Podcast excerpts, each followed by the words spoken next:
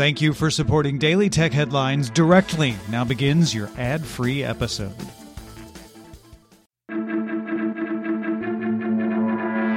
These are the Daily Tech headlines for Wednesday, March 30th, 2022. I'm Rich Stroffolino. The Wall Street Journal sources say the Cyberspace Administration of China began drafting new rules for the country's live streaming industry. These would potentially cap daily monetary spending on digital tips by viewers and limit how much streamers can receive from fans. According to data from the China Internet Network Information Center, about 70% of Chinese internet users consume live streaming services. FedEx partnered with the VTOL startup Elroy Air to test transporting packages between sorting centers with autonomous flights, starting with tests in 2023 in Fort Worth, Texas. This would use Elroy's Chaparral C1 drone, which uses a hybrid electric system to carry loads up to 500 pounds up to 300 miles. According to data from Counterpoint Research, Motorola became the third largest smartphone OEM in the US in 2021, growing sales 131% on the year to a 10% market share. This rise came as LG's market share disappeared in the year as it exited the smartphone business. Apple held the number one spot with 58%, and Samsung at number two with 22%. Microsoft is adding an easy way to change your default browser in Windows 11. At first, Windows 11 shipped without a simple button to switch default browsers, something that was always available in Windows 10.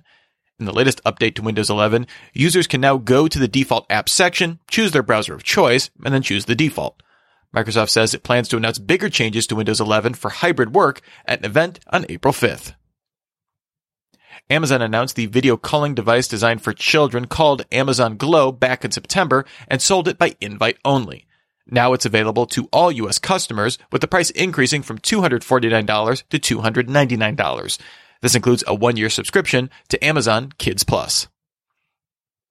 Intel will release its 12th generation Core i9 12900KS on April 5th for $739. The unlocked CPU features 16 cores split between performance and efficiency, includes 30 megabytes of L3 cache, and clocks up to 5.5 gigahertz on its max turbo frequency. The TV ratings company Nielsen Holdings agreed to sell itself to a private equity consortium led by Elliott Management and Brookfield Asset Management in a $16 billion deal. Elliott Management owned a stake in Nielsen since 2018. The UK's Financial Conduct Authority will extend its April 1st deadline for its approval of crypto operations in the country for firms that can prove they need more time. 12 firms remain on a temporary register of firms that applied for permission to operate while applications were considered. The FCA already approved 33 firms for permanent registration. The smart contact lens startup Mojo Vision says it completed its tech package for its 1.0 version of its self-contained display-enabled Mojo lens and is ready for internal testing. This version contains a battery array, motion tracking, and wireless connectivity. It requires an additional neck-worn device called a relay to do the actual processing. Google began adding support for additional markdown syntax in Google Docs on the web.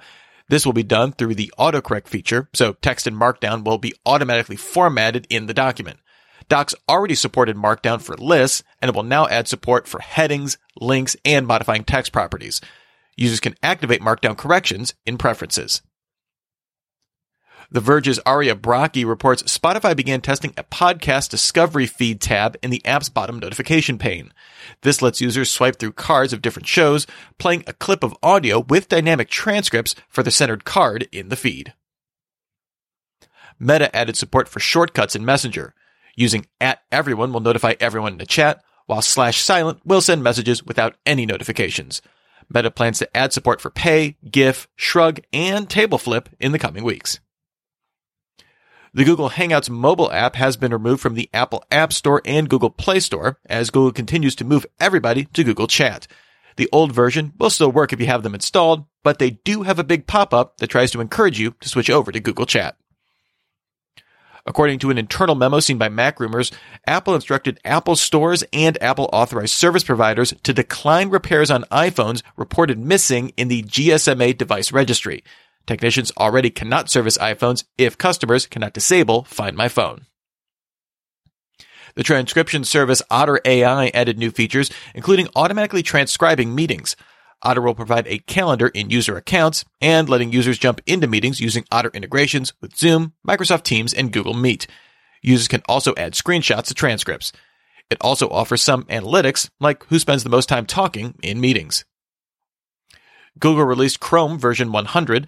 Aside from typical fixes and improvements, the browser refreshed its logo for the first time since 2014, removing some shadow gradients for a flatter look. The browser also removed its data saving Lite mode. And finally, Dyson announced a pair of air purifying, noise canceling headphones called the Dyson Zone. This uses a removable visor over the mouth to stream filtered air into the mouth and nose without direct contact. Dyson says it can filter out allergens, pollutants, and other particulates, but makes no claims on contagions. No word on exact pricing or availability, but it's expected to ship this fall. Remember, for more discussion of the tech news of the day, subscribe to Daily Tech News Show at dailytechnewsshow.com. You can find show notes and links to all these headlines there as well. Thanks for listening. We'll talk to you next time. And from all of us here at Daily Tech Headlines, remember, have a super sparkly day.